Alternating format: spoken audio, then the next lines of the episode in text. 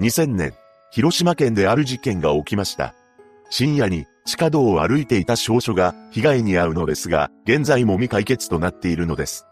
詳細を見ていきましょう。後に被害者となってしまう熊井小さんは当時16歳の少女でした。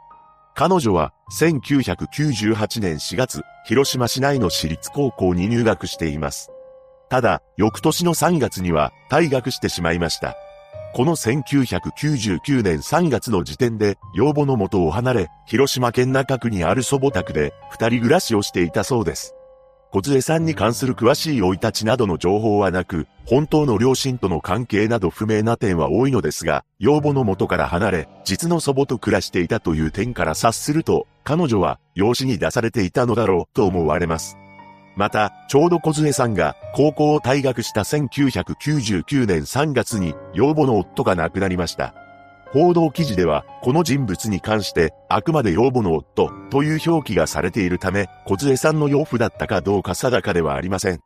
そして、高校を退学してからの小杖さんは、アルバイトをしており、その後何らかの学校に行くことはなかったそうです。また、彼女は友達が多かったそうなのですが、知り合い程度の人物まで含めると、かなりの交友関係があったと言います。そして事件の前日である1月19日の夜も、友人数名と遊んでいました。場所は JR 広島駅付近の繁華街だったようで、ゲームセンターや漫画喫茶で時間を過ごしています。気づくと日付は1月20日になっており、時刻は午前3時を回っていました。そこで友人らと別れ、祖母宅に帰ることにしたようです。彼女は午前3時15分頃、一人でタクシーに乗っています。車内での小杖さんは、携帯電話を使って誰かと会話をしていたそうで、降りてからも話し続けていたそうです。また、運転手によると、小杖さんの様子は親しい友達と話している印象を受けたそうで、何かのトラブルを匂わせるような様子はありませんでした。そして小杖さんは祖母宅から50メートルほどの場所で降りており、ここからそのまま自宅に向かわず、別の場所に歩き出したのです。それはコンビニです。小杖さんは自分が降りた場所から地下道を通って反対側にあるコンビニに向かいました。しかし、この判断が彼女の運命を変えることになってしまうのです。小杖さんが通った地下道は、広島市中区西白島町という場所にある、全長236メートルの城北地下道であり、通勤時間帯は人通りも多いのですが、深夜遅い時間から朝方にかけて、通行人はほとんどいません。また、ここには非常ベルがあるものの、当時まだ監視カメラはありませんでした。とはいえ、無事にコンビニにたどり着いた小杖さんの姿が、コンビニの防犯カメラに映っており、特に変わった様子はなかったのです。コンビニのカメラの時刻は午前3時半頃で、小杖さんは一人でした。その後彼女はコンビニを出てサイド地下道を通り、自宅方面へと向かいます。実は事件の直前、小杖さんは友人に対し、ある話を持ちかけていました。どうやらそれはとても大事なことだそうで、近いうちに話すからアドバイスをしてほしいと友人に頼んでいたと言います。この話をしたのが事件前に友人らと遊んでいた時のことなのか、タクシーに乗っていた際に電話で話していた時のことなのか定かではありませんが、いずれにせよ、小杖さんにはとても大事な話があり、それを友人に打ち明けようと考えていました。しかし、そのとても大事な話の真相を告白することなく、最悪の悲劇に見舞われてしまうのです。2000年1月20日、木曜日、午前3時50分頃、この時偶然にも友人が小杖さんに対し電話をかけています。すると小杖さんが出たのですが、電話から聞こえてくるのはとんでもない内容だったのです。刺された。痛いよ、痛いよ。血が止まらんよ。小杖さんの友人は驚愕し、どうしたん？と聞き返します。しかし、その途端に電話は切れてしまったらしく、一体何があったのかわからないままとなってしまったのです。一方、地下道を歩く一人の女性の姿がありました。その女性は犬の散歩をしていた主婦であり、彼女もまた驚愕します。というのも、地下道で一人の少女がうずくまっているのです。主婦の女性は気分でも悪いのかなと思い、その少女に声をかけたそうなのですが、うなるばかりで返事が返ってこないため、そのまま立ち去りました。ただ、一度は立ち去ったものの、どうにもその少女のことが気になります。そのため、1、2分してから心配で再び地下道に戻ったのです。そして主婦の女性が再度少女をよく見ると、周囲が赤く染まっていることに気がつきます。驚いた主婦は、そのまま近くにある広島中央署元町交番に届け出ました。そう、この少女こそが、熊井梢さんであり、彼女は地下道で何者かに襲われていたのです。梢さんはすぐさま救急搬送され、その時はまだ意識があったと言います。しかし、約1時間後には帰らぬ人となってしまったのです。ここから警察の捜査が始まります。まず犯人は、刃渡り10センチほどの刃物で小杖さんを襲ったものだと見られており、両腕の付け根付近である背中2箇所と、両足の太ももの裏2箇所の合計4箇所攻撃を受けていました。また、小杖さんが背負っていたリュックの肩紐の一部も切られていたそうです。犯人が使った凶器に関しては、警察が金属探知機なども用いて捜索を行いましたが、発見されておらず、犯人自ら持ち去ったと見られています。さらに、彼女が抵抗した痕跡はなく、背後からいきなり襲われた可能性が高いとされました。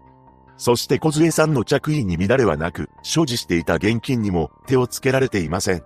そのため、犯人の目的は、お金などではなく、通り魔的なものか、小杖さんに対する怨恨ではないかとされています。そして本件には、二つの目撃証言がありました。一つ目は、20歳前後の若い男が、倒れている小杖さんを見下ろすようにして立っていたというもの。これが、本当だとするならば、小杖さんを襲った犯人、もしくは、犬の散歩をしていた主婦以外の通りかかった通行人だと思われます。二つ目は、小杖さんがタクシーを降りた際に、まるで待ち構えていたかのように、地下道付近に止まった不審な乗用車があったというものです。ただ、これら二つの目撃証言については、解決に結びつくことはありませんでした。当初、犯人に関する有力な情報提供者に対して、懸賞金が支払われるという告知がされていたそうですが、いつの間にか取り下げられていたと言います。そして本件とは直接関係ありませんが、事件から2年が経った2003年1月に小杖さんの養母が別件で逮捕されたのです。何でも、養母の夫が1999年3月に亡くなった時、養母と小杖さんは別居していたにもかかわらず、小杖さんを養育していると、民生委員を騙して遺族基礎年金を受け取っていたというのです。これにより、1999年8月から2000年8月まで、計約138万円を自分の銀行口座に振り込ませた詐欺で逮捕されています。さらに、その遺産については、養母と小杖さんが2分の1ずつ相続する権利がありましたが、養母は驚くべき行動をしていたのです。なんと、知人の男性を小杖さんの代理人に仕立て上げた上、小杖さんには黙って勝手に相続を放棄させていたというのです。最終的に2003年6月10日、広島地裁は手口が巧妙で被害額も大きいとして懲役2年、執行猶予3年が言い渡されました。その後、犯人が捕まることなく時は流れていく中、2015年2月20日、県警は最新装置を使って現場の鑑識活動を行ったのです。この最新装置は壁などに特殊な光を当てることで、これまで発見できなかった指紋や遺留物を浮かび上がらせるもので、新たな証拠が見つかる可能性があるそうです。もしかしたらこの鑑識活動で何らかの証拠が見つかった可能性もありますが、そういった発表はされていません。ここからは本件に関する考察をしていきます。まず、犯人の目的は通り魔か怨恨のどちらかだと思うのですが、どちらの線も考えられると思います。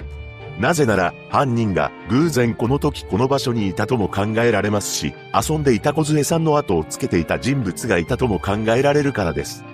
しかし、当時の気温を調べると、最高気温5.1度、最低気温マイナス1度とかなり低く、通りまであれば、そんな寒い深夜に刃物を持ってうろつくのかと不思議にも感じます。そのように考えると、通り魔的な犯行ではなく、小杖さんに対して何らかの恨みを持った人物が、繁華街で遊んでいた小杖さんの後をつけ回し、帰宅途中に襲おうと計画していたのかもしれません。ただ、彼女の体についていた傷が少し不可解だと感じます。体にあった傷は、両腕の付け根付近である背中2箇所と、両足の太ももの裏2箇所なのです。もしも人の命を奪うことが前提なのであれば、胸のあたりを最初から狙うのが一般的ではないでしょうか。しかし、小杖さんは当時リュックを背負っていたそうなので、そのリュックが邪魔で背後から胸を狙えずに、まず太ももを狙って足に傷を負わせてひるませた上で、リュックの横から背中のあたりを攻撃したとも推測できます。ここで、小杖さんが犯人の顔を見ているのであれば、友人がたまたま電話をかけてきた際に、どんな人物に襲われたのか話すこともできたかもしれません。ただ、抵抗した痕跡もないことから、かなり短時間でいきなり襲われたのだろうと思いますし、犯人が変装していれば、小杖さんの知り合いであっても、それが一体誰なのか小杖さん自身も把握することは難しかったのではないかと思います。そして小杖さんが事件直前に友人に話していたとても大事な話とは一体何だったのでしょうか？近いうちに話すからアドバイスをしてほしいと求めていたため、話の内容としては何かを報告するわけではなく、相談した上で選択を迫られるものだと思います。家族のことなのか、自分自身のことなのか、友人など周囲の人物に関することなのか全く不明ですが、小杖さんは、交友関係がかなり広かったため、人間関係に関する大事な話だった可能性があると感じます。16歳の少女が改まって友人に相談したいこととは一体何なのか考えればキリがありませんが、養母との関係はうまくいってなかったと想像できるため遺産相続の件だったのかもしれません。ただ、その真相が永遠に語られることはないのです。現在も広島県警察は情報提供を求めています。熊井小杖さんのご冥福をお祈りします。